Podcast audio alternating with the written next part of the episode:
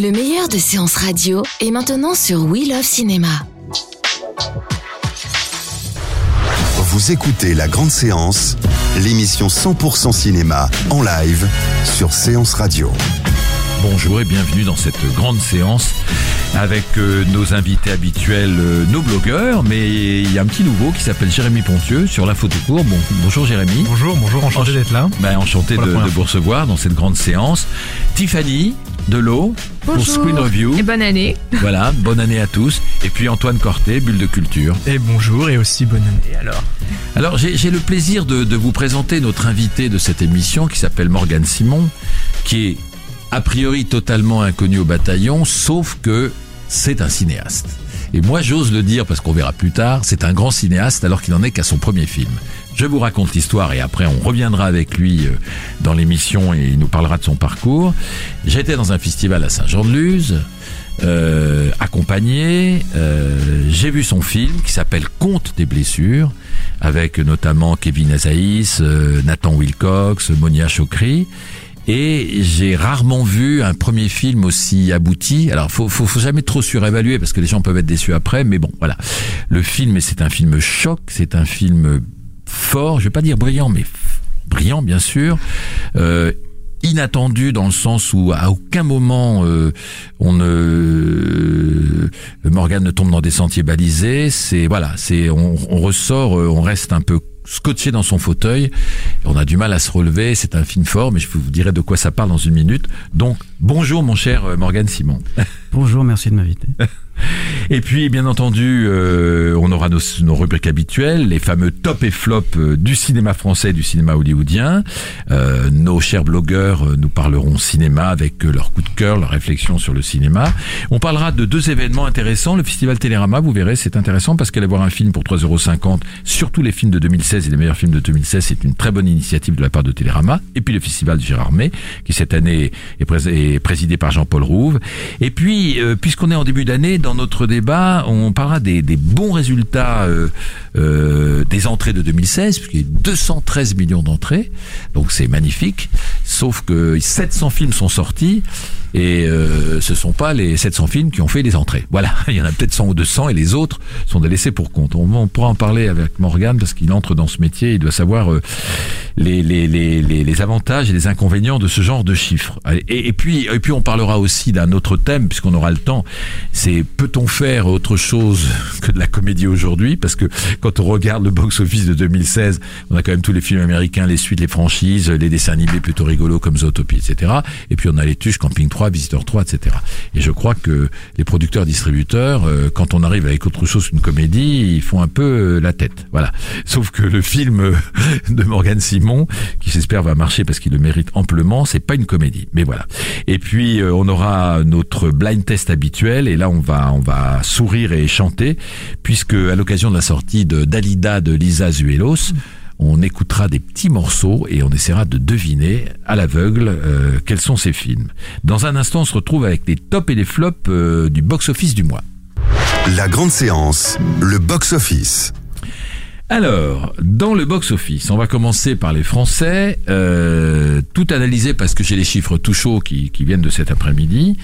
Euh, ben, le, le- le top, euh, c'est le film du Gauguin, Demain tout commence, qui est à plus de 2, 2 millions 3 d'entrées, ce qui est quand même pas mal, parce que Hugo Gélin, je crois que c'est son deuxième film. Euh, Ça, donc c'est l'effet Omar Sy. donc voilà, c'est l'effet Omar Sy, sauf que euh, Tiffany, euh, Omar Sy a moins fait, et ça c'est tout à l'honneur du Gauguin avec Inferno, Ah oui. aux côtés de Tom Hanks. Ah bah oui d'accord, mais quand même, faut le faire, on est fiers. Hein Parce que Omar Sy, qui fait plus d'entrées, 2 millions et demi d'entrées avec le film du Gauguin, alors qu'il est à côté de Tom Hanks et il fait un million d'entrées tout court, avec Inferno, donc Cocorico. Et là. Dans les flops, euh, j'ai eu du mal, tant mieux, à trouver des, des flops français. On en trouve parfois dans l'année. Là, ce dernier mois, j'ai eu du mal, mais c'est quand même un petit peu Papa ou Maman 2. Oh non. Parce que, ah si, Ah, c- non, ça Ah, mais c'est un flop. Mais non, Mais non, mais un flop. ça marche un petit Mais peu moins un- bien. Pop, pop, pop, pop, Antoine, cinéastes soyons sérieux. Mais non. Le Ah, premier film, Oui. presque 3 millions d'entrées. Oui. Le deuxième, 1 million et des poussières. Qu'est-ce que ça veut dire ça? Il ça- s'attendait pas à mieux? Je pense que oui, mais quand on est Moi, cinéaste, pas, on aime moi, j'avais parié que Papa ou Maman 2 ferait mieux que Demain tout commence. Hein. Ah bon? Ah oui, ah oui, j'avais parié ça. C'est déjà pas si mal. Un million, c'est déjà. Ouais, oui, c'est- voilà. Il en rêve. Un million, c'est le rêve de plusieurs cinéastes. Non, non, mais c'est non, mais c'est bien. Oui, mais je pense par que c'est rapport une aux petite- attentes. Je pense que voilà, c'est c'est ça que je dis. C'est une Mm. petite déception. Côté américain, Disney au top. On est d'accord. Ah ouais. Vaiana. Vaiana est ah à oui. 4 700 000 euh, entrées. Oui, pas c'est- mal quand même. Et c'est particulièrement en France que le film fait, euh, fait des entrées aussi qui sont, qui sont très très excellentes, enfin, Ouais, moins- comparativement à d'autres territoires. À moins, de- moins, moins dans d'autres territoires. Et puis euh, Rogue One, pas mal du tout. Bah. Plus de 4 millions d'entrées. Alors là, on peut dire, si on commence à comparer avec euh, Star Wars 7, là, de décembre dernier, c'est beaucoup moins, parce qu'il était à plus de 10 millions d'entrées.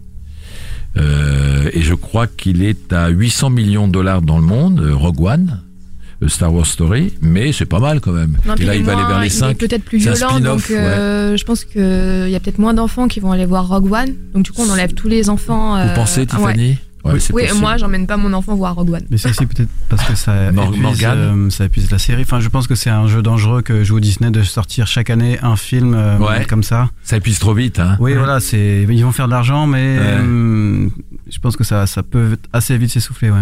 Alors Disney, ils sont remarquables parce qu'ils achètent, ils achètent la franchise à notre ami George Lucas et ils veulent la rentabiliser dans les mois qui suivent, quoi. Oui. Je pense que C'est ça, c'est, déjà rentabilisé. Oui, ça. je pense, ouais. Ça- ça- je crois qu'il avait acheté 6 ou 7 mi- milliards de dollars ou un truc comme ça. Ouais.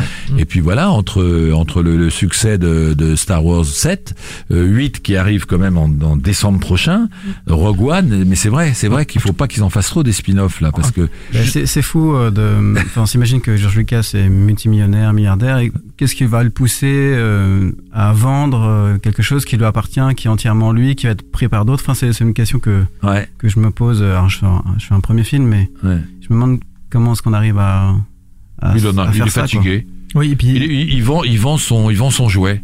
Vous savez, comme les, oui, oui. non, il y, a- il y a quelque chose qui est, Oui, qui est Jérémy. juste dans ce qui est dit là, et en plus, je pense qu'il y a un effet un peu de relativisme aujourd'hui avec George Lucas, c'est-à-dire qu'à l'époque, on l'a beaucoup critiqué pour faire du, du lucratif sur sa franchise, et maintenant, on revient en arrière en se disant que finalement, c'était peut-être un auteur, même si les films n'étaient pas terribles, on se, on se disait, quand, on se dit qu'en revendant la franchise et en laissant les studios faire, ils se dédouanent en fait de ce qui est en train de se dérouler, c'est-à-dire hein, que Star Wars devienne une franchise et, et que c'est pas, c'est pas lui qui en est responsable. Le premier, c'est Disney Ah d'abord. ouais, mais en même temps, il aurait pu ne pas vendre. Oui, oui, c'est juste. Il aurait pu ne pas vendre, comme dit euh, Morgan. C'est-à-dire, il aurait pu garder.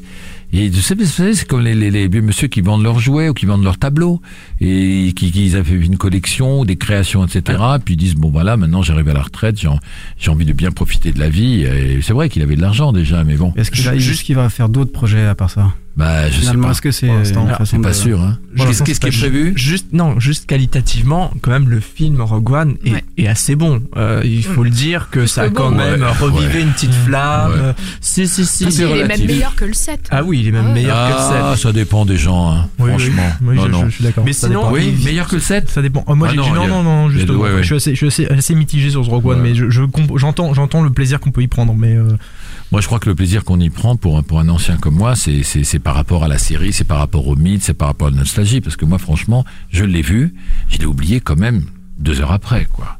Hein Ah bah, le, ça, le film c'est de Morgane, je l'ai vu il y a un mois, je peux vous dire que je l'ai bien en tête. Hein. Ah, mais ça, c'est une question de, de nature. Hein. Alors, euh, voilà, vo- voilà pour les... Ah oui, j'ai pas dit le flop, le flop américain. Ah ouais, on sait. C'est quoi? Moi, pour moi, c'est Brad Pitt et Marion Bah Cotillard oui. dans Allié. Un million. Faut pas se moquer. euh, il est un peu au-dessus du million, quoi. Et c'est un échec aussi aux États-Unis. Hein. C'est, un- c'est une catastrophe. c'est particulièrement un échec aux États-Unis d'ailleurs, parce qu'un million quelque part, avec le, le, le tournant que ça allait prendre, on est, on est presque surpris que ça fasse. Ils, ont million. perdu déjà 70 millions de dollars, Il faut dit. dire que ça raconte rien, surtout. Non, ça raconte. C'est c'est assez plat. C'est, pas bon. Bah, Marion Cotillard sera, sera plus à l'aise dans le film euh, de son compagnon Guillaume Canet, son mari, euh, Rock'n'Roll, qui risque d'être... Si, Oui, ça va être mal. bien. Mm. Ça va être bien, Rock'n'Roll. C'est, ça va être... Vous, vous La l'avez vu bande-annonce déjà, Antoine Oh là. Oui, oui, ah, n'en dites pas trop. De... Non, je ne Alors, dirai rien. Déçu Ah ouais, super déçu. Et bon, on se retrouve dans un instant avec vous, justement. À tout de suite. La grande séance, l'actu cinéma des blogueurs.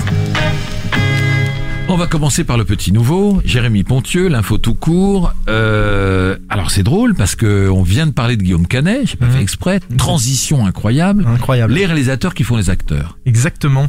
En fait, je suis parti d'une news qui est tombée il y a pas très très longtemps, une nouvelle qui dit que des réalisateurs de renom participeront au nouveau film de Luc Besson, qui est une super production euh, que je ne présente plus, qui s'appelle Valériane Ouais. euh, et ouais. la cité euh, et la cité des hum, Des merveilles. Non, non. la cité des mille planètes. J'ai oui, un des doute planètes, oui. qui sortira le 26 juillet et on a donc une pelletée de réalisateurs qui viennent de l'écurie Besson qui seront acteurs dans ce film-là Ah oui? probablement uniquement des apparitions Ah, mais c'est en drôle tout cas parce qui- que dans ce sens-là, c'est super rare. C'est super rare et c'est super rare. On a des dons qui vont d'acteurs, Alain Chabat qui est devenu réalisateur, mais on a euh, des réalisateurs très étonnants comme Benoît Jacot. Euh, comme Xavier Giannoli, qu'on n'a pas forcément l'habitude de voir en acteur, Eric Rochant et euh, des membres de l'écurie Besson. Donc j'ai trouvé Bon, la ça nouvelle assez assez, drôle étonnante. ça. Oui, et je me suis souvenu euh, donc en arrière de d'acteurs qui auraient été réalisateurs, de, de réalisateurs qui auraient été acteurs en premier. C'est difficile à trouver. Hmm. En réalité, j'en ai trouvé un. C'était euh, qui m'est apparu tout de suite. C'était Xavier Beauvois Ouais. qui en fait a commencé en assistant réalisateur euh, chez euh, Manuel de Oliveira et qui a continué après euh, à être acteur un peu Ouais, en parallèle les deux de temps en temps, c'est vrai. les deux. Ouais, c'est un bon finalement acteur a réussi à s'imposer dans les deux domaines, mais c'est rare. Euh, J'ai réussi à finalement trouver beaucoup beaucoup d'acteurs et c'est vrai que c'est une tendance qu'on observe beaucoup cette année, mais qu'on observait déjà les années précédentes, de de- d'acteurs qui deviennent réalisateurs. Maintenant aujourd'hui, c'est considéré comme assez légitime. Je pense Mm. que c'est plus un étonnement de la part de, Hmm. de- des gens de voir découvrir des acteurs devenir réalisateurs. Mm. Euh, voilà, je peux en citer. hein. Il y a, il y en a qui construisent leur propre univers. Dominique Abel et Fiona Gordon qui vont sortir le nouveau film qui est euh, Paris pieds nus. Ce sera février prochain, mais on en a des plus des plus connus. Bah, Guillaume Canet évidemment. Moi, moi, la, la réflexion que je me fais, euh, c'est de me dire que bon, euh, que, que des réalisateurs jouent à l'acteur, pourquoi pas? Parce que bon, parfois, il suffit d'être filmé, d'apparaître en guest star, etc. Par contre, je ne suis pas toujours sûr que, que, que, que, que de bons acteurs font de bons réalisateurs, parce que pour moi, c'est deux métiers différents. Alors, Guillaume Canet, il a plutôt réussi. En tout cas, sur certains films, à, à- devenir un bon réalisateur. Euh, Blue Tie, ça n'a pas marché. Moi, j'ai moins moins aimé que ne le dit à personne, qui était plutôt un bon polar, etc. Lui, c'est plutôt une réussite. Mais mais vous êtes d'accord qu'il y a des, des acteurs qui deviennent réalisateurs et c'est pas forcément le, le bon chemin parce que chacun son métier. Ah non, Euh, non, je toujours. pense que un, un grand peintre, euh, n'importe quel grand peintre qu'on connaît, euh, Da- Vinci, etc., n'ont pas essayé de faire de la musique et Mozart n'a pas essayé de peindre. Et voilà, à l'époque, il n'y avait pas une confusion des genres. Et aujourd'hui, c'est Qu'est-ce que vous en pensez, Morgane? C'est pas parce qu'on est un, un bon acteur qu'on devient un bon réalisateur. Hein. Euh, il faut pas se l'interdire. Après, il faut avoir du recul euh, sur euh, sur son travail et ce qu'on est capable de faire. Euh, C'est vrai que peut-être passer par un court métrage, c'est déjà une façon de se dire euh, est-ce que j'en suis capable? C'est ce que font certains réalisateurs, Mm. enfin certains acteurs ou certaines actrices. Mm. Euh, Il faut avoir après- créer. C'est un autre métier. c'est c'est un autre métier. Après, on peut regarder Xavier Dolan, qui a son, son parcours à lui, Ouais. qui est assez particulier. Mais lui, il était tout de suite réalisateur. Ouais, mais on Tout sent en qu'il- étant acteur. C'est un acteur en fait. Ouais. C'est un acteur. Ça, ça- se sent dans, dans, dans- quand il reçoit un prix, il va pleurer comme un acteur. Enfin, il y, a- quelque chose qui. Mais je dis pas ça de façon Oui, oui, oui, tout- négative. hein. Oui, mais en même temps, c'est un bon réalisateur. Ouais, ah, vraiment, c'est un, Fait les deux. c'est un, excellent euh, réalisateur. En tout cas, il a des parties pris très forts de, de mise en scène, d'écriture, de- des capacités de travail qui sont euh, Mm. assez exceptionnelles.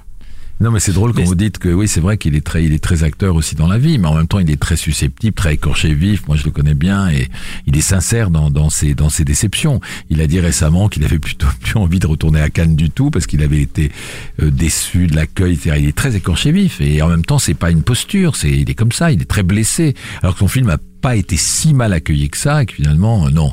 Il n'a pas été si mal accueilli que ça à Cannes. Les gens ont été un peu rudes, alors que son film, c'est plutôt un bon film, je trouve, et qu'il a pas mal marché finalement. Il peut pas se plaindre. Donc, euh, C'est quand même, je pense, un, assez français de vouloir euh, euh, partitionner, c'est-à-dire euh, dire acteur d'un côté, réalisateur. Je crois qu'aux États-Unis, par exemple, les gens peuvent, enfin, je pense par exemple à Robbie White Payne qui euh, est actrice et qui un, un- jour veut réaliser un épisode de série et qui passe à la réalisation. C'est pas pareil. Moi, je-.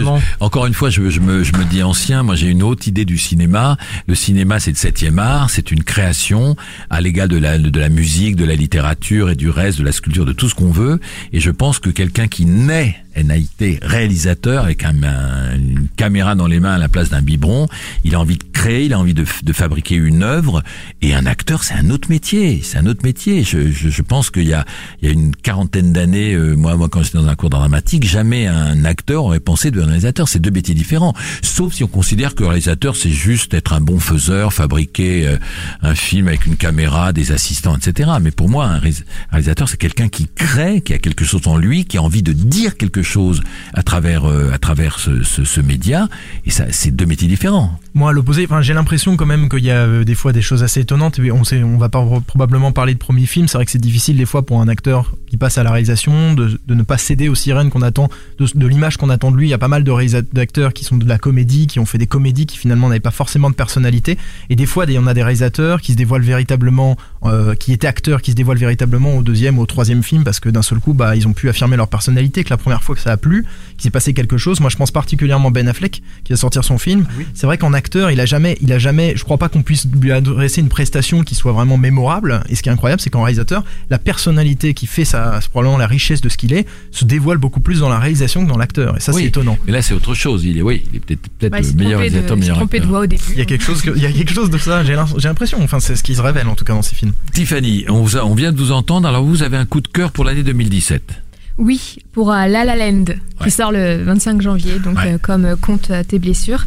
Et euh, ah bah, bon, euh, pour ceux qui ne connaissent pas encore l'histoire du film, très basiquement, c'est Emma Stone qui incarne une actrice débutante qui rencontre Ryan Gosling, qui lui joue un pianiste de jazz. Voilà, tous les deux essayent de, de réaliser leur rêve euh, euh, d'artiste. Ils tombent amoureux et donc c'est comment concilier en gros l'amour euh, et euh, l'achèvement de, de, de leur rêve. Et euh, alors, ce film-là, ça fait des mois qu'on en entend parler. On sait que c'est un des favoris aux Oscars. J'ai entendu que des critiques dithyrambiques sur ce film. Donc du coup, je m'attends. Enfin, je- j'en attendais beaucoup, beaucoup. J'avais vraiment très peur d'être déçue. Et puis bon bah. Voilà, j'ai j'ai craqué comme tout le monde. On s'attendait à ce qu'il j'en ai beaucoup et finalement j'étais déçu. Eh ben non. non, non, non. non, non, j'ai craqué comme tout le monde. Et donc pour moi, ça veut dire que le film, il est vraiment excellent parce que comme j'en attendais énormément, euh, le fait que j'ai été euh, vraiment séduite, euh, je pense que ça prouve à quel point c'est un film de qualité. Alors oui, c'est une comédie musicale, mais bon, pas que. Euh, enfin, on, on voit du Chantons sous la pluie, il y a du donc du Jacques Demy, il y a pour moi il y a aussi du West Side Story. J'ai même vu une petite pointe de Grease à un moment donné. Euh, mais euh, mais au-delà de ça, bon, c'est aussi un film. euh, j'ai j'adore, j'ai adoré euh, les décors, les costumes, les acteurs. Pour moi, c'est simple. Ryan Gosling et Emma Stone, c'est leur meilleur rôle. Jusqu'à Ah, trouvez ah ouais. Ouais. parce que moi en plus je suis pas à la base je suis pas du tout fan de Ryan Gosling je trouve qu'il était très surestimé et là en fait j'ai l'impression que je l'ai redécouvert donc euh, et euh, Emma Stone pareil pour moi c'est vraiment son meilleur rôle j'ai l'impression que c'est leur premier rôle de Il ad- chante- ma- ma- il chante mature bien. adulte Il chante Ouais. très bien. il en chante plus. très très bien. Mm. Ouais. Elle, lui plus qu'elle, mais elle se débrouille très bien aussi. Mais en même temps, justement, c'est ça qui est génial, c'est qu'ils sont pas, euh, c'est pas parfait et du coup c'est réaliste, c'est mélancolique, c'est beau. C'est, je sais pas, il y a, il y a tout dans ce film en fait. C'est, une petite pépite. Eh, C'est bien donné envie. Alors, il y a d'autres films à voir en 2017, Antoine Ah bah oui, alors moi je- justement j'ai décidé de de- de- d'orienter cette chronique parce que je suis un peu fatigué de toutes les franchises qui vont arriver. Je sais que on voit les, les films les plus attendus. Alors on cite Spider-Man, on cite Ouais. euh, Thor, on cite machin. Et moi justement j'avais envie de parler de que- quelques petits films. Enfin c'était pas forcément des petits films, mais c'est des petits films coup de cœur qui pourraient moi m'emballer et que j'invite n'avez pas peut-être forcément encore vu. bah, Non, que non. non, que j'ai Ouais. pas forcément vu. Le premier, euh, on, on en entend beaucoup parler, mais je pense que ça va emballer quand même les foules. C'est Dalida qui sort euh, la Mhm. semaine prochaine. Effectivement, un film très musical sur la vie de cet artiste. Et Dalida, c'est une icône en fait. Tout le monde la connaît. Il y a une sorte d'aura autour de cette personne. Et là, on va aborder un peu euh, le, le, le, le revers de la célébrité, Oui. à savoir euh, les souffrances de Dalida dans sa vie personnelle. Tout ça euh, de manière euh, Musicale. musicale. Et je y a pense beaucoup de que chansons dans le film. véritablement, ça va. Je Ça peut marcher. Ça peut marcher, voilà. On souhaite que ça marche. Il y avait un autre film que j'ai euh, Repéré. que j'ai repéré, c'est Passion, euh, Ah, qui va être par Grand Corps Malade, Ah, que je n'ai pas vu Moi, encore. vu. Et, C'est très bien, c'est et superbe. moi, je pense qu'il va nous préparer quelque chose de très très bien. Ça, c'est sur le handicap c'est ça, Ouais. avec euh, quelqu'un qui a un accident et qui doit du coup euh, se mélanger avec des personnes qui sont Voilà, tétraplégiques. c'est pas le nouvel intouchable parce que c'est très très différent, mais c'est très beau, très simple et c'est surtout le fait que tous ces gens qui vont se retrouver euh, euh, handicapés ensemble dans un grand centre de, de reconstruction, on va dire, ont, ont- ont un, un humour noir et une façon de se solidariser, l'amitié, la façon de se soutenir. C'est entre le sourire constant et la gravité parce que c'est quand même hyper rude ce qu'ils vivent. Et ça, c'est très très bien écrit, c'est très bien fait. Donc c'est un joli film, émouvant et, et fort, absolument. C'est un, plutôt une réussite. Et là aussi, c'est un premier film puisque c'est euh, euh, Grand Corps Malade Ouais, lui-même qui a co-réalisé Et avec puis en plus un les, les, camarade. les, les échos au festival, il est passé à Sarlat, Ouais, je crois, il- sont il- vraiment dithyrambiques. Donc vraiment, je C'est un bon film. J'avais mis euh, compte tes blessures dans dans mon Ah mais vous, dans vous l'aviez pas vu. Mais je ne l'ai pas encore vu justement. Et d'instinct Ah, je veux super. absolument le voir. Pourquoi il y avait il y avait euh, Il y avait un bruit, il y avait buzz quelque chose. Moi c'est Kevin Azaïs. Moi je l'ai vu dans Souvenir récemment. Et j'ai déjà dans ce film avec Isabelle Huppert trouvé métamorphosé Et- ah oui, et vous moi, allez j'ai voir dans, vous allez voir film. dans Compte tes blessures. Hein. C'est Ah. c'est- c'est le, plus- le plus beau rôle qu'il ait eu depuis le début de sa courte carrière. On l'avait découvert avec euh, les combattants de Tho- Thomas Caillet, si je me souviens bien. Et vous allez voir le rôle qu'il a là, c'est quelque chose. Hein. Là, c'est un César euh, ou du jeune jeune espoir ou de d'acteur, mais vous allez voir, c'est c'est un, coup, je me un sacré voilà. morceau là. C'est vraiment ce qui m'attire et, et c'est la transformation depuis, depuis Ouais. Souvenir. Et là, je veux voir Ouais. si dans compte. euh, Ah bah c'est un, un- un il immense acteur dans le film. Vous allez voir. Et après, le dernier qui vient un petit peu plus loin, c'est euh, le film effectivement d'Arnaud Desplechin, Les fantômes Ah, d'Ismaël.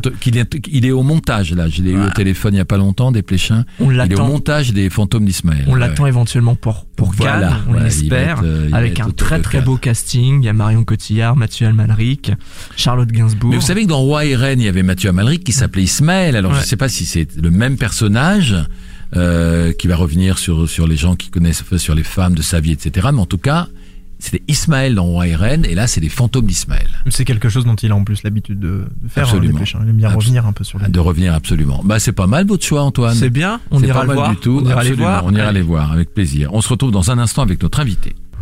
La grande séance, l'interview. Donc, Morgane Simon, euh, Saint-Jean-de-Luz, euh, tout le monde regarde ce film et tout le monde est épaté par euh, par ce film. Je vais faire le pitch rapidement euh, parce qu'il faut pas trop en dire. Et, voilà. Et puis de toute façon, l'histoire elle est courte euh, si on doit la résumer. Un homme euh, joué par Nathan Wilcox, qui d'ailleurs est un acteur remarquable que je n'avais jamais vu. Euh, Vous le découvrirez dans le film, et vraiment face à Kevin Azaïs, il a, il a une présence et un charisme incroyable. Son fils, Kevin Azaïs, son fils est un jeune homme euh, tourmenté et en même temps assez solaire. Il fait du post-hardcore, c'est quelque chose que je connaissais pas du tout. C'est-à-dire qu'il se produit sur des scènes, il hurle sa musique euh, jusqu'à se casser la voix et il se casse la voix. Et je crois que Morgan va nous le raconter, mais Kevin Azaïs l'a vraiment fait. D'ailleurs, on va écouter un extrait tout à l'heure. Et se casser la voix. Il se recouvre de tatouages aussi. On sent quand même qu'il a quelque chose à dire, que c'est un, c'est un type blessé. Et en fait, c'est une immense histoire d'amour avec son père. Son père qui aime son fils mais qui le rejette constamment, et ce fils qui aime son père et qui quête l'amour de son père. Et puis il va y avoir euh, une femme entre eux, mais je dirais pas de quelle manière, qui est jouée par Monia Chokri, qu'on a vu justement dans des films de, de Xavier Dolan, et qui est une excellente actrice, donc trois, trois, trois excellents acteurs. Et l'histoire est très, très forte, très belle, et, euh, et, et, et j'ai envie de dire, ma première question à Morgane Simon, euh, euh, qui a découvert le cinéma tard, on va voir son parcours, c'est un parcours incroyable. J'ai peut-être quand j'ai su euh, que Morgan avait découvert le cinéma tard dans sa vie, c'est peut-être ce qui lui donne cette euh, fraîcheur entre guillemets qui fait que dans le film, euh, à aucun moment la scène qui suit celle qu'on voit n'est attendue. C'est-à-dire qu'on est d'ailleurs un peu tendu. On ne sait pas s'ils vont pas se casser la gueule, le père et le fils. Et et, c'est peut-être peut-être une liberté de ton, quelque chose qui est le film est basé sur quelque chose de très charnel euh, qui fait que le film est aussi réussi. Voilà, j'espère qu'il est bien pitché. Alors, on, on va parler, euh, Morgane, de, de votre parcours parce que c'est c'est passionnant. Euh, vous avez fait des études de biologie. Exactement. Après, vous êtes dit bon, euh, disséquer, ça va comme ça. Euh, vous avez fait de la com. Exactement. Et quand on vous a dans, le cadre de ces études de communication, euh, quand vous avez euh, dû faire un petit film, tout d'un coup, il y a quelque chose qui s'est passé, c'est ça? Oui, exactement. Oui. Jusqu'à l'âge de 21, 22 ans, j'allais jamais au cinéma. Euh, ça, ça m'intéressait pas du tout. Mes parents viennent pas du tout de ce, milieu-là. J'ai pas forcément les moyens même d'aller au cinéma. J'ai fait un parcours scientifique. J'étais à l'université et j'ai bien vu que j'avais donc que j'allais pas faire ça toute ma vie. Et c'est en entrant dans ce cursus de communication qu'un professeur, Pierre Pascal Furt pour ne pas le nommer, euh, nous a demandé de, de, de faire des films. Et euh, c'était pas forcément dans le cursus, mais c'est quelque chose euh, en, en quel il croyait vraiment, euh, qu'on pouvait exprimer des, des choses personnelles ou donner son avis sur la société. C'était des films de 3 minutes et je ne savais absolument pas tenir une caméra, on n'avait pas de caméra, on n'avait aucun matériel, c'était à nous de nous débrouiller, de faire un film et le rendre tel jour, à telle heure. Et euh, j'en ai fait plusieurs comme ça. Euh, euh, il a été, ce professeur assez, euh, il m'a soutenu. La classe, euh, il y avait un écho donc, finalement. Et ce que je racontais, bon, on arrivait à comprendre finalement. Et je prenais surtout un plaisir à à exprimer des choses que j'avais peut-être pas forcément exprimées dans votre vie avant. Mm. Euh, voilà, je suis pas forcément celui qui va parler le plus. Mm. Et je pense que voilà, faire des films, ça m'a ouvert. Et finalement, c'est cette quête-là qui, qui m'intéresse aussi de pouvoir dire ce que je pense. Et après, la Fémis? Et après, voilà, j'ai voulu continuer à faire euh, des films et je me suis dit quelle école était euh, gratuite de cinéma. Il y avait la Fémis, euh, le, le concours. Et Vous y êtes entré facilement? Comment ça s'est passé? C'est intéressant de le savoir. J'ai- après ce, ce cursus de communication, j'ai pris une année pour voir des films parce que j'avais vraiment aucune culture, je savais rien du tout, hein, vraiment. Pour voir des films, pour faire des stages en, euh, à, à la télé, en audiovisuel et préparer le concours parce que c'était six mois après. Euh, donc euh, j'ai simplement fait ça. J'ai passé le concours en scénario. L'analyse de film, c'est la première analyse de film que je faisais de ma vie. Et au final, je suis entré. Euh, je ne sais par quel miracle. Et c'est vraiment à partir de là que hum, Vous êtes entré plutôt côté scénario, c'est ça? Voilà, je, je suis entré vraiment pour écrire. Au, dé- au départ, je voulais pas forcément réaliser. C'était quelque chose qui était, on va dire, euh, euh, complexe, puisque je faisais tout tout seul. Quand j'ai fait les films à l'école, je faisais tout tout seul, montage, euh, réalisation. euh, Enfin, vraiment, j'étais tout seul. Euh, et je voulais me concentrer sur les idées. Et c'est en, en- en faisant des films à l'école que j'ai rencontré Nathan Wilcox, Mm. que j'ai compris aussi comment fonctionnait le cinéma français, que finalement il fallait écrire son film pour le faire, et que les films que j'allais écrire n'allaient jamais être réalisés. Par quelqu'un d'autre Et du coup, il y a eu en même temps ce plaisir de, de- de la direction d'acteur qui était vraiment euh, avec Nathan, Mm. Euh, et le plaisir de, de mettre en scène, de, de- de créer des images. euh, Et avec vous avez fait des courts-métrages là. Voilà, à la Fémis, j'ai fait des courts-métrages, j'ai fait des courts-métrages produits ensuite, euh, plusieurs, et ce qui a amené à la sortie de l'école à, à- à faire Compte et blessure. Et ça a été difficile de faire un long? Ce qui est difficile, je- On parlait de comédie tout à l'heure, c'est un projet rude pour un producteur, non? Pas, Non. pas forcément parce que je, je pense que le, le- la reine du film, cette musique, euh, elle n'a jamais été traitée. que La façon de le traiter était une façon qui était, euh, euh, qui était très vive et a- assez jeune. Et je pense que voilà, les producteurs Kazakh Productions, ils ont été emballés. Ils ont vu ouais. aussi les courts métrages. Mm. Il y avait une façon d'aborder le, le travail avec les acteurs, la mise en scène, qui était peut-être un, un peu différente de ce qu'on voyait déjà dans, dans le milieu du court métrage. Et euh, ce qui a été le plus dur, c'est vraiment d'écrire. Je pense que c'est ça qui est le plus difficile, c'est de se sortir de ce, qu'on a en soi. Ça a pris euh, Mm. deux ans. Mm. Et finalement, le financement, euh, comme le film est passé par divers, divers ateliers, il s'est fait assez vite en fait, en, en- en six mois, moins de Et le six mois film n'est pas très cher. C'est un le budget classique pour un premier long. Autour de. c'est un, un 8, Ouais, 1,8 donc, ouais. million. Comme le, le, le, le- coût moyen d'un film français, c'est 5-6 C'est 5 millions, 5 ouais. millions d'euros. Mhm. Donc, euh, Pour un premier long métrage, un- un, euh, voilà, ce- entre 1,5 et 2 millions, c'est le budget euh, habituel entre guillemets euh, aujourd'hui. alors, on, on a parlé d'Anton Wilcox. Alors, c'est c'est un type qui est né à Londres, qui a fait du théâtre, euh, qui a plutôt un physique méditerranéen, qui est, qui est étonnant. On a l'impression qu'il a plein de culture. Et, et, et là, là, je pense que dans vos films, c'est une révélation parce qu'il a. J'ai vu qu'il avait pas fait énormément de films pour le moment, Nathan Wilcox. Non, il n'a pas fait énormément de films, il a surtout une carrière euh, au théâtre. Au théâtre, ouais, Donc c'est un acteur Londres, britannique hein, ouais. qui, est, qui a une carrière au théâtre. il a fait tournée mondiale. Mhm. Avec euh, une pièce euh, qui s'appelle Pygmalion notamment. Ouais. Et il a une triple culture en fait, euh, qui est donc anglo-saxonne, qui est espagnole aussi parce qu'il a vécu en Espagne et, euh, et, en- et française parce qu'il Ouais. a fait le conservatoire de Bordeaux. Donc il a vraiment trois cultures. Il, est, il se sent pas d'un pays. Donc ce qui fait qu'il a un peu une sorte d'accent étrange, Ouais. euh, un physique différent, euh, sans être british. Il est un peu aussi. Enfin voilà, il y a quelque chose qui, m'a séduit. Oui, qui vous a séduit. Et je pense que moi, quand je le vois à l'écran, c'est le fait que ce soit aussi un, un, un très bon acteur de théâtre, j'imagine. Je l'ai jamais vu au théâtre, qui fait qu'il a cette présence-là et cette justesse-là dans le jeu, parce qu'il est il y incroyable. Il y, a vraiment une grande tension. J'ai fait sept courts métrages avec lui euh, Mhm. avant de faire ce long, donc c'est un long travail ensemble. Ouais. Et c'est vrai que je le fais jouer finalement des, des rôles euh, d'hommes, euh, enfin, en fait d'hommes, euh, ou de, un peu d'hommes en marge. Mhm. En tout cas, c'était une figure masculine qui me permettait moi d'exprimer des choses que je pouvais peut-être pas forcément exprimer. C'est drôle parce que Truffaut, plutôt adulte, faisait jouer Jean-Pierre Léo jeune, et notre ami Morgane Simon jeune fait jouer son, son Jean-Pierre Léo à lui, c'est Nathan Lucas. Et puis il y a Kevin Azaïs. Alors lui, il n'était pas dans vos courts métrages. Euh, Kevin, Kevin. il a joué dans un court métrage juste Ouais. avant de tourner le long métrage qui s'appelle Réveille les morts. Hmm. Euh, et qui était fait vraiment pour euh, travailler avec lui, pour euh, travailler aussi avec Julien Krug, qui est un des acteurs du film, qui était Hmm. dans mes courts-métrages. Et euh, en fait, j'avais rencontré Kevin à un atelier qui s'appelle Émergence, qui permet Mhm. de réaliser euh, deux scènes de son film. Euh, et c'est là que je l'ai confronté avec euh, Nathan. Avec Nathan. Et vous avez vu que ça fonctionnait. Ouais, j'ai vu surtout que je pouvais inventer des choses, Ouais. euh, que des scènes allaient jaillir vraiment d'un sentiment, d'un confrontation. Voilà, d'un Ouais. sentiment en fait, d'un moment en fait. Ouais. Et mon travail, j'ai l'impression surtout, il est basé sur ce sentiment de moment en fait. On est dans des moments en fait entre Mm. les personnages. Mm.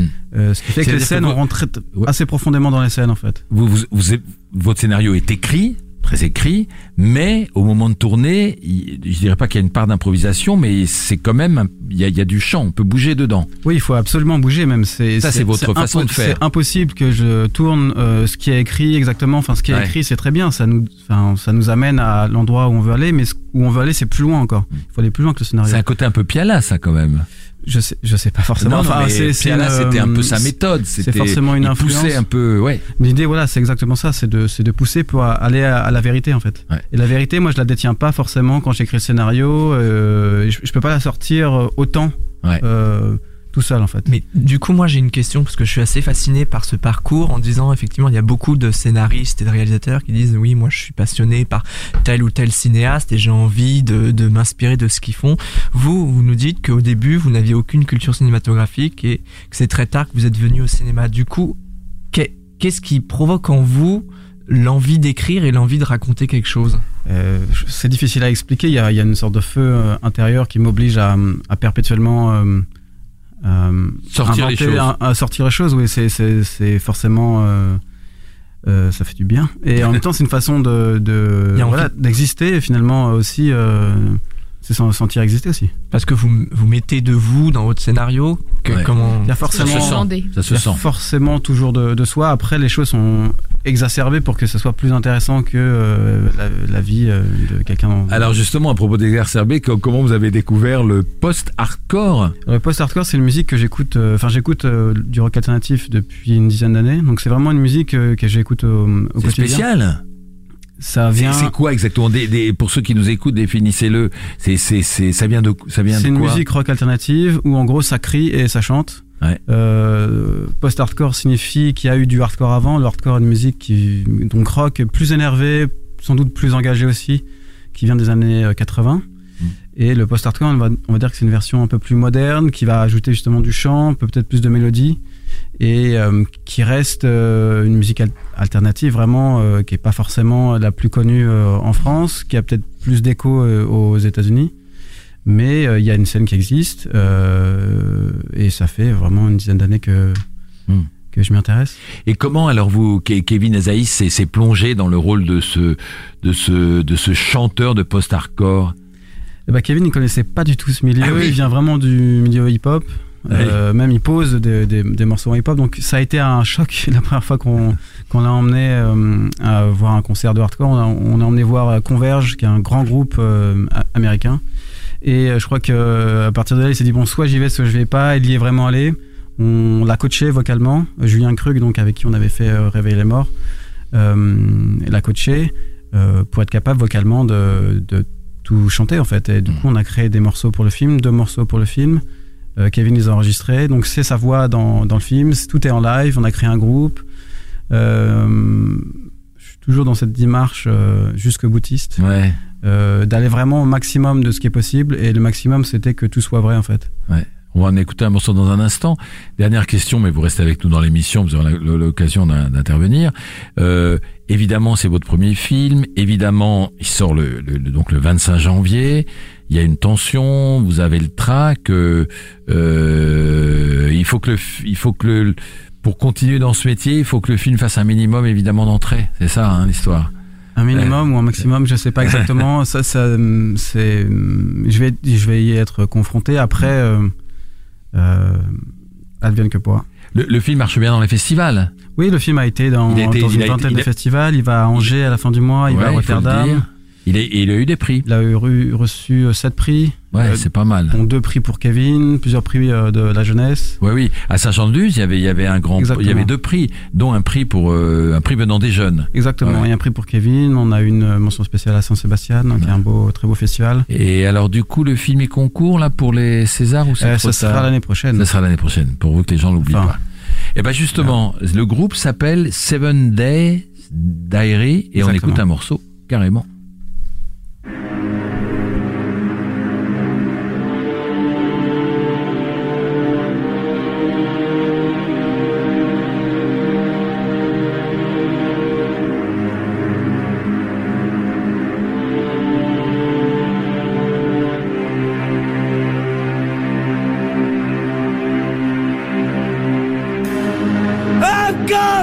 I'm so scared. I've lost my head. I'm lost. I'm afraid. I've lost my head. Can someone take me away? Right here.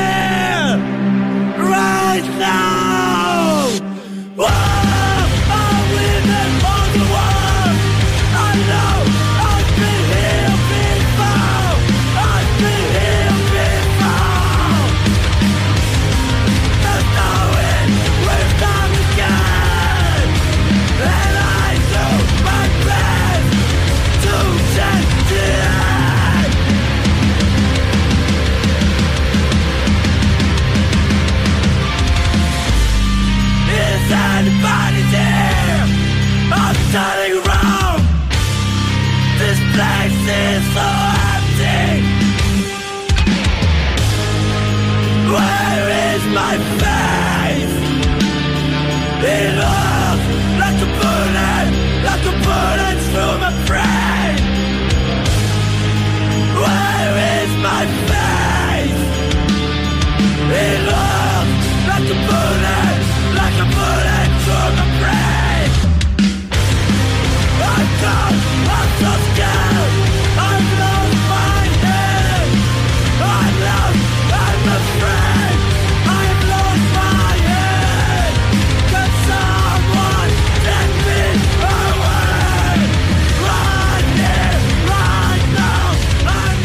Voilà, c'est un extrait de la bande originale de Compte tes blessures de Morgan Simon, du groupe qui a été créé pour le film, Seven Day Diary, s'appelle Kings of, c'est assez impressionnant. Et d'ailleurs, c'est marrant parce qu'en l'écoutant comme ça, Morgan, j'ai une écoute différente de, de celle du film où on le voyait sur scène. Et, et donc, il se cassait la voix, en fait. Il avait plus de voix au bout d'un moment, euh, notre Euh, ami Kevin Azaïs. Effectivement, quasiment. même s'il a été coaché, il a appris à euh, chanter avec le ventre et pas avec euh, la gorge. Ouais, Et, les cordes euh, vocales, ça les abîme. Et hein. au final, quand même, euh, une, une journée, c'était très très difficile euh, à tenir. Euh, parfois, il, il tombait presque dans les pommes. Le lendemain, il avait plus de voix. Ouais. Euh, Mais c'est normal, c'était chez lui où les chanteurs de post-hardcore perdent je- leur voix aussi. Euh, non, je pense Non. que c'est vraiment lui, Ouais, euh, les, c'est les les- chanteurs qui sont habitués à, à, À le faire, il contrôle. Voilà, c'est ça exactement. Et ce qui est intéressant, du coup, c'est que Kevin est capable d'être dans cette forme de violence sur scène, et puis d'un coup, dans la scène d'après, il Ouais. va être e- extrêmement doux, et je pense que le film, il navigue entre ce, ce côté viscéral et un- une grande douceur. Et, euh, et euh, tout à l'heure, on, on parlait de- d'humour, dans- de comédie. Je pense qu'il y a quand même beaucoup de moments de comédie Oui, aussi dans ce absolument. film, beaucoup d'humour. Et ce qui permet de totalement nuancer aussi tout ce qui se passe dans le film. Ouais. Et, euh, et je pense que ça fait partie de la richesse aussi du, du projet. Alors Maël, vous nous redites comment on peut intervenir euh, dans l'émission. Effectivement, très simplement, vous pouvez réagir à l'émission directement sur Twitter en mentionnant le hashtag La Grande Séance ou en suivant le compte Séance Radio et idem sur Facebook en suivant le compte séanceradio.fr. Voilà, vous avez encore 20 minutes si vous voulez poser des questions à Morgane Simon, jeune réalisateur et déjà cinéaste. Euh, J'ai j'ai lu d'ailleurs quelque part euh, un cinéaste est né, je crois que c'est Télérama ou qui a, qui a dit ça, donc euh, ça prouve quand même ce que Télérama... Justement, euh, ça fait une belle liaison aussi. Dans un instant, on parle des, des, des- des- des événements. Les événements cinéma sont dans la grande séance. Alors on, par- on parlait on parlait de Télérama à l'instant. Euh, alors Télérama un festival qui est quand même euh, passionnant parce que c'est eux qui l'organisent. C'est la 20e édition cette année. Euh, ils choisissent 16 des meilleurs films de, de 2016, c'est évidemment selon leur goût. Et ils les diffusent dans plus de 300 salles à RSA dans toute la France pour un prix de 3,50 euros sur présentation d'un pass qu'on découpe dans le Télérama du 11 et 18 janvier. Donc c'est facile, 11 et 18 janvier, retenez, retenez les dates Et de la sortie des, de ce ils ont des très bons goûts parce qu'on va pouvoir retrouver Elle, Les Ogres, Ouais. l'économie du couple. C'est vraiment des très beaux films. Ouais, c'est super de, de, de revoir des films qu'on a qu'on a ratés, qu'on n'a pas eu le temps d'aller voir avec un pass et à 3,50 et c'est parfait. Et puis il y a un autre euh, festival, alors là qui se déroule à Gérardmer. Euh, c'est la 24e édition, c'est le film fantastique. Moi, je, je découvre plus, mais il faut y aller. Euh, avec évidemment euh, ce, ce genre du fantastique qui est toujours euh, passionnant. Le, le, c'est l'acteur réalisateur Jean-Paul Rouve qui est le gagnant de l'année quand même Ouais, ouais. avec son Tuche 2. Il a fait 4 millions 600 000 entrées. Euh, et évidemment, euh, projection, cours, long, animation, compétition, etc. Parce qu'il n'y a pas simplement que le, que le cinéma fantastique, il y a aussi les livres qui sont dédiés à la littérature fantastique. Et aussi, s'il y a de la neige, un peu de ski à Gérardmer. Voilà, dans un instant, on en arrive à notre séquence débat. La grande séance, le débat. Alors, tout le monde peut intervenir, bien sûr, y compris euh, Morgane Simon, notre invité. Euh, le, débat, parce qu'on était en début d'année, on s'est posé la question. Moi, ça me ça me titille toujours cette question, c'est que évidemment euh, les exploitants et le Centre national du cinéma sont plutôt contents. 213 millions d'entrées, c'est le hum, second meilleur chiffre depuis 50 ans. Euh, je pense que il y avait dû avoir 216 millions d'entrées à l'époque de Intouchable en 2011. En tout cas, il y avait un autre record, mais quand même, c'est les deux meilleurs chiffres. Donc, on se dit bravo. 213 millions de Français qui vont au cinéma chaque année, c'est extraordinaire. Bon, Et en même étonnant, temps- hein. J'ai l'impression que plus les années sont pourries, par- parler comme Bravo, ça, va. plus, euh, plus les gens vont au cinéma pour, euh, pour penser à autre chose et, euh, et euh, c'est- Ah oui, les années pourries, pas peu. au niveau du cinéma, au niveau oui, non, de, l'ambiance. Ah oui, plus les années sont pourries au niveau du cinéma, plus les gens y vont. Non, non, mais euh, en, en même temps, c'est vrai qu'en 2016, on n'a pas vu que des chefs-d'œuvre. hein. Mais euh, non, non, c'est vrai qu'il y a beaucoup d'entrées, mais ce, ce qui est comme, ce qu'il faut quand même savoir, moi, ce qui m'a frappé comme film, c'est que ces dernières années, j'entendais parler de sorties de 600, 600 et quelques films par an. Et là, j'ai appelé euh, Richard Patry, le, le, le- patron de, de- des exploitants hein, de la Fédération nationale du cinéma français. Il y a plus de 700 films qui sont sortis cette année, donc il y a quand même une inflation. On le voit tous, nous qui, qui faisons ce métier, euh, 20, 22 films avec les rééditions chaque semaine. Il y a un vrai problème parce que même quand vous essayez de suivre, ou le public, il entend parler de trois, quatre films. Là, j'espère qu'il entendra parler le 25 janvier de La La Land et de Compte tes blessures. Euh, mais après, il y a, y, a, y, a, y a des films qui, qui sont morts-nés. Donc, euh, voilà. euh, et, et, et quand on voit les chiffres, c'est assez terrifiant parce que si on achète le film français, l'organe officiel, l'organe qui, qui, qui suit tout ça et qui est passionnant, et achetez-le si, si vous le pouvez, je le cite parce que c'est vraiment, moi je m'en sers tous les jours, euh, vous apercevez en janvier, ils vont faire la liste des 700 films sortis, vous allez voir que, voilà, au-dessus de, entre 1 million et 4 millions 8 Zootopie, il y en a 5 ou 6, hein, ou 10, et puis entre 500 000 et 1 million, il y en a là beaucoup, on va dire 50, euh, voilà, et puis après, entre, entre 100 000 et 500 000, hein, et puis après, entre 0 et 100 000 entrées, il y en a peut-être 400. Et puis moins de 50 000 entrées, il y en a encore 150 ou ouais. donc euh, il y a c'est- il y a, il y, a, un- il y a un vrai problème, c'est-à-dire que ces chiffres-là sont concentrés sur une centaine de films et pas sur les 700 en voyant schématiquement. Oui, Une alors- réaction? Oui, oui, tout à fait. Moi, je suis d'accord avec ça. De toute façon, c'est un truc qu'on ressent en tant que cinéphile, déjà, cette frustration à se dire, à regarder la liste des films qui sortent chaque semaine et à se dire qu'on en verra euh, une portion vraiment très très réduite parce qu'on n'aura jamais le temps de voir tout ce qui sort. Euh, ça, c'est quelque chose qui est, vrai. Et puis, on observe aussi quelque chose, c'est qu'il y a une tendance chez même les acteurs qui on considère comme bankable aujourd'hui à plus être sûr de, faire du, succès parce que le film qui vont sortir va peut-être affronter un autre film qui va sortir le même jour, euh, qui va affronter lui-même un autre film qui va sortir le même jour, et on a une espèce de comme ça de noyade même de la part des gens qui étaient supposés être des valeurs sûres en quelque sorte, parce que les petits films derrière, bah ils sont encore plus noyés derrière, mais ça c'est quelque chose qui est pas nouveau, mais qu'on observe effectivement encore plus. Euh, et on, on est, on est, j'ai l'impression qu'on est plus très sûr, en- si on parle uniquement de, de production, de, de chiffres, etc. On est, j'ai l'impression qu'il y a une difficulté aujourd'hui à savoir véritablement ce qui va marcher, parce qu'on va affronter derrière une ligue de films, quoi. Pourquoi la vraie question, euh, on peut pas y répondre, c'est pourquoi il y a tant de films qui sortent? Là, vous question. dites, vous dites la conséquence, on sait pas que ça va marcher, mais pourquoi, pourquoi on, pourquoi on laisse sortir autant de films? Alors déjà, il y a quand même quelque chose de, de paradoxal que je trouve dramatique, c'est qu'effectivement là, le CNC annonce fièrement avoir financé, aidé plus de 300 films l'année dernière. Ils disent c'est un record, c'est un record. Et en fait, il y a quand même une conséquence euh, qui- qui- qu'ils annoncent, c'est que les, les films qui vont euh, être difficiles à produire, c'est pas ni les premiers films, ni les films euh, effectivement euh, très bankable à gros succès avec des stars, mais c'est euh, le, le film moyen à 5 millions de- d'euros, celui qui est ni avec des stars ni premier film. Et là, véritablement, on, on voit que on a un problème de financement. Et donc, du coup, à force de vouloir euh, euh, trop euh, aider euh, les films, à aider trop de films, finalement, on va porter atteinte, je Mais pense, à une, à une aide. Antoine, c'est ce que dénonçait Pascal Ferrand, qui Oui, disait, ça, euh, qui avait fait un, un- un bouquin avec avec des producteurs, des scénaristes, etc., qui s'appelait Le milieu n'est pas un pont mais une faille, et c'est ça. Elle, elle parlait des, des films moyens Et moyen. qui ont plus de mal que les gros films qui ont toujours de l'argent, que les parfois les premiers films qu'on aide, etc. Et ça c'est un problème. Mais en tout cas c'est vrai que c'est vrai que une- trop de films tuent les films. Et, euh, et on est sûr que même des bons films, avec la masse des films qui sortent, ils sont un peu noyés. Et ce- Qu'est-ce que vous en pensez, euh, Morgane, Simon? Alors, On dit qu'il y a trop de films qui sortent au cinéma. Je pense que c'est vrai. Forcément, quand il y a un film qui sort, c'est un, un véritable problème. Je pense qu'il y a aussi surtout trop de téléfilms qui sortent au cinéma, qui sont des films qui ne sont pas des films de cinéma.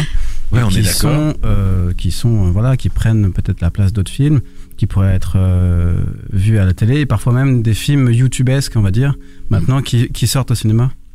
Ouais, mais Et- il faut faire, pardon, il faut faire attention après à la censure parce qu'effectivement, si on préjuge d'un film en disant celui-là ne mérite pas d'aller au Oui, oui, cinéma, mais attention, attention Antoine, je vous coupe tout de suite. Moi, j'entends mais- ça. Je- J'entends toujours dire le système français est extraordinaire. Il permet, euh, ah, il a permis à Eric Romer d'émerger. Il va peut-être per- permettre à, à Morgan Simon de, de devenir un, un- un réalisateur célèbre. Mais, mais en même temps, euh, euh, il faudrait, moi j'entends dire des, des choses. Il faudrait non pas avoir un contrôle, mais il faudrait que dans la chaîne du film, dans sa, dans son écriture, dans sa construction, il faudrait qu'il y ait d'autres regards, parce que sans dénoncer personne, il y a des gens qui arrivent, ils font leur film dans un coin, ils appellent, euh, le, le, le, le- distributeur dit tu pourrais pas changer deux trois trucs parce que non non non non non surtout pas parce que là t'inquiète pas, euh, voilà ça va marcher comme ça, on a machin et machine. Non non, il y a, y, a, y a des films qui sont qui sortent qui sont des scandales. On se dit mais n'importe qui, euh, je dis pas que j'aurais fait le film, je dis j'aurais su moi au bout de 40 ans de, de métier de cinéma, attention là non, ça va pas le faire. Et il y a plein de films dont j'ai dit ça va pas le faire et ça l'a pas fait. Et d'autres films où je me suis dit là ça va le faire et ça l'a fait. Et pourtant je suis pas, je suis pas Ouais. un voyant parce qu'il y a quand même, euh, voilà, je sais pas comment on pourrait faire. Mais- Mais euh, quand quand quand Morgan Simon dit qu'il y a trop de téléfilms qui sortent, c'est vrai, c'est c'est c'est vrai, c'est pas. euh, il f- et et, et c'est dommage parce qu'à la télévision un, bon téléfilm peut faire 3 millions d'entrées et au cinéma il va en faire 20 000 parce que c'est l'échec assuré.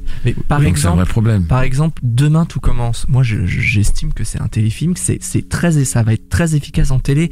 Pour autant, moi, j'ai vu aucun intérêt, au- aucune plus-value artistique à l'emmener au cinéma. Pour autant, il a passionné les foules, ce film. Mais Ouais. des, des, des- des fois, on pourrait se poser la question de savoir, c'est un peu difficile pour les cinéastes, parce que j'imagine bien qu'un rêve d'un cinéaste, c'est de finir au cinéma. C'est quand même sur le grand écran qu'on a envie de voir les films. La difficulté, c'est que, hum, bon, il y a, il y, a des- il y a des possibilités alternatives qui existent aujourd'hui avec la VOD, ou des choses qui, bon, qui prennent pas très bien, mais qui existent fondamentalement, de sortir des, il y a des cinéastes, euh, c'est pas des cinéastes des, des, des gens qui se mettent à faire des films sur YouTube euh, d'une heure quarante, on, on commence à voir ça naître en fait. Et il serait peut-être bon ton de commencer à réfléchir à peut-être réorganiser ça. C'est difficile à dire parce que quel cinéaste on va privilégier? Est-ce que y en- lui aurait une meilleure, euh, voilà, Ouais. une meilleure Qu'est- qu'est-ce que euh, vous- vue que l'autre mais- Qu'est-ce que vous disiez, euh, Morgane, en parlant des films yout- youtubesques Non, non, non, c'est que hum, euh, on a envie aussi que ça raconte des choses, que ça soit drôle, et ça, c'est pas un problème. Enfin, que les tuches sortent au cinéma, pourquoi pas. Enfin, c'est c'est pour même euh, rire.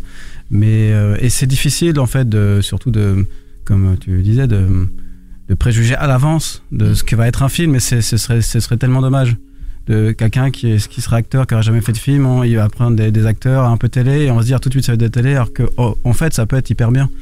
Hum, c'est plus le résultat ou qui, qui, hum, qui je crois, euh, enfin on est confronté à ce résultat-là de 20 films euh, par, hum, par semaine. Et après il faut se réjouir que euh, il y a autant de De d'entrées. variété, ouais. de- Autant d'entrées, ces, ces entrées avec le CNC, elles font que les, les films derrière vont exister et Ouais, que ouais. euh, un petit film et un, et un gros film va pouvoir exister aussi. Oui, je crois qu'on m'a dit que le CNC avait beaucoup d'argent. Mmh. Euh, c'est voilà, parce que ça rapporte beaucoup d'argent le cinéma. et Le CNC peut redistribuer cet argent. Mais euh, c'est vrai aussi, on l'a pas dit, c'est un autre débat, on l'a eu ici, que euh, quand un bon euh, Mor- Morgan Simon il s'est battu, il a eu de la chance, mais euh, quand vous arrivez, comme la télé est, est très coproductrice et a, a beaucoup son mot à dire aujourd'hui, la télé elle veut pas n'importe quoi. Donc c'est vrai qu'elle elle Eh impose, oui. elle un peu elle veut- les enfin, acteurs. les- ouais, exactement, la télé va vouloir diffuser des films qui ressemblent à leur euh, line-up en fait. Voilà, c'est ça. Et c'est là où ça devient un téléfilm, c'est que d'un coup, euh, certains réalisateurs vont être euh, brimés à différents endroits. Euh, et vont pas forcément faire le film qu'ils veulent et finalement ce sera un produit euh, télé Un euh, produit contre télé. leur avis en fait Euh, mais Ouais. c'est tellement difficile de tenir pendant deux ans trois ans quatre ans cinq ans même plus Euh, il y a des choses où on va lâcher moi j'ai été solide euh, sur à peu Mm. près tout mais euh, c'est épuisant Ouais, c'est Après- épuisant. Après, est-ce qu'il faut vraiment tirer la sonnette d'alarme? Parce que finalement, il y a un record d'entrée Est-ce que beaucoup se plaignent de Non, mais il y a de- des boîtes de distribution qui fait, ferment. euh, Il y a Ce qu'il hein. faudrait faire, c'est de- d'assurer à certains petits films une durée minimale euh, de, de vie. De vie en salle, en fait. Ouais, Dans certaines salles, c'est ça qu'il faut absolument. et je crois que c'est en train d'être fait. C'est une nécessité, parce que sinon, forcément, Rogue One va, va détruire tout le monde, Bien même sûr. si euh, on on n'est pas concurrent finalement, Ouais. c'est pas forcément le même public. Non, mais ce qu'il faut expliquer. euh, limiter les budgets de promo aussi, ou mieux répartir euh, le Oh, ça, financement plus euh, des promos. Ouais. Non, Attention, non, mais ce qui est, ce qui est, ce qui est vrai dans ce dit Morgan Simon, c'est que ce que, ce que le public, on l'a dit déjà sur cette antenne, mais euh, ce que ce que nos auditeurs ne savent peut-être pas, c'est que euh, il y a un multiplex qui a 18 salles. Euh, euh, si compte tes blessures ne fait pas tant euh, au bout de 15 jours, on, on remet une copie de Rogue One qui a déjà euh, 4 salles, 5 salles, 6 écrans. Euh, voilà, je, je schématise, mais c'est ça. Et, et ça, c'est c'est c'est quand même hyper injuste. quoi. Alors, moi, je veux pas être trop caricatural non plus, mais qu'est-ce qui a aussi financé euh, contre tes blessures? C'est Oui. euh, Star Wars l'année Mais dernière. rien, oui, mais rien, on est d'accord, mais rien n'empêche rien. Mais dans le temps, si, si la Grande Vadrouille a eu 20 millions de spectateurs, c'est ça a été sur 20 ans. Moi, moi, excusez-moi, je vous parle d'un temps que les moins de 20 ans ne peuvent pas connaître, mais il y avait les films en première, je sais pas quoi, en deuxième, et ils restaient. Les films qu'on voyait restaient de films. six mois, mais il y avait beaucoup moins de films qui sortaient. Et même quand les films marchent maintenant, euh, des plus petits films, ils vont pas forcément rester à cause de ça parce qu'il y a tellement de, de Oui, même turnover. s'il marche, même s'il marche. C'est ça le problème. Or, je suis désolé, euh, euh, on, on- on a le droit de voir un petit film entre guillemets qui est qui est fort, qui dit des choses, qui est passionnant, qui est humain, qui dit des choses sur la vie, etc. On a le droit de le voir et qui reste un peu plus longtemps en salle que Rogue One, qui est Mais là, on oublie une chose, c'est que euh, le cinéma, pour beaucoup, euh, avant tout, c'est une industrie. Ah bah, Euh, aux États-Unis. Ouais, même chez en nous, c'est le- France. ah bah, bah, ça devrait On- pas, on- on pourrait- cher on- Tiffany. on- je- Chez nous, c'est le 7e art. Bah Chez les Américains, c'est l'usine à rêve. Il faut pas que mais- l'usine à rêve, ça devienne en France. Sinon, moi, j'arrête d'être critique. hein. Mais La- pour, pour rebondir là-dessus, moi, je, je- on peut citer le succès de Merci Patron cette année, euh, enfin l'année dernière du coup maintenant, Oui. qui a été un succès de bouche à oreille, un film assez Absolument, qui est à formidable. 600 000 entrées maintenant. qui a euh, qui a véritablement fait un bouche à oreille précisément parce qu'il y a eu euh, une envie de la part des spectateurs qu'il y a une promotion assez originale qui a été faite aussi auprès des gens et qu'à un moment donné bah quand on parle aux gens l'exception qui confirme la règle, on va dire. C'est Oui, c'est sûr, forêt. c'est sûr mais Voilà. ça sera un bel exemple peut-être à suivre pour certains Et dans un instant, on va se retrouver avec nos fameux, notre fameux euh, blind test. Attention, Jouez avec la grande séance. Tout de suite, le blind test dans votre émission 100% cinéma. Alors on y va, je vous rappelle le thème, euh, les biographies des chanteurs, des musiciens, puis à l'occasion de la sortie de Dalida de Lisa Zuelos qui sort mercredi prochain tout simplement, avec Sveva Alviti qui est assez remarquable dans le rôle, une jeune, une jeune italienne qu'on n'avait jamais vue au cinéma mais vous verrez. On écoute euh, le numéro 1.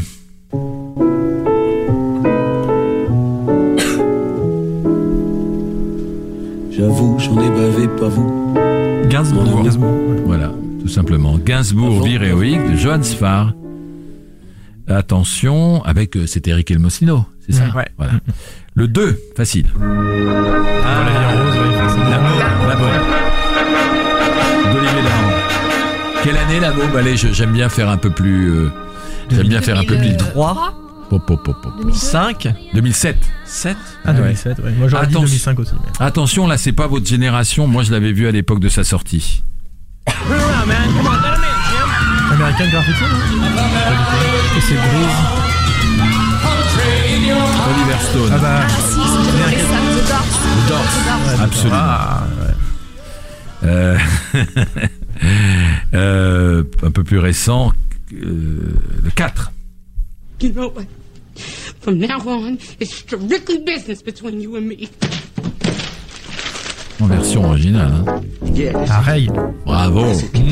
Ah, c'est Taylor Eckford qui avait fait ce film en Ouais. 2004. Ray Charles. Euh, un autre grand.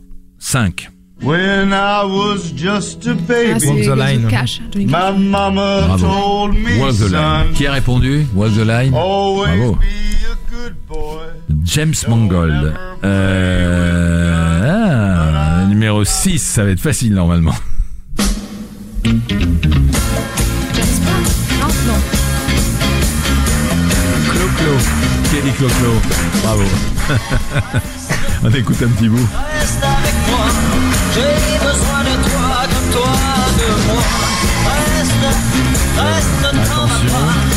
Tu le regrettes. On écoute euh, le numéro 7. Ladies and gentlemen, hope you're enjoying the show. Bah, Get On Up, Get On Up, non? Bravo. James Bond. Ah ouais, voilà. spéci- spécialisé en musique de film ou? Euh, de, de, de Tate Taylor. James Bond. Attention, un classique. Allez, Morgan. Ladies and gentlemen, this here is Charlie from Just Around. Bird, non Bird. Ah ouais Bird de Clint Charlie Eastwood. Parker, mais j'ai entendu ça, mais. Bird de Clint Eastwood, Charlie Parker. Quelle année, Bird Euh, 89, non Pas mal. 88. Bien joué. Euh, ah, ça va pas être facile, le numéro 9.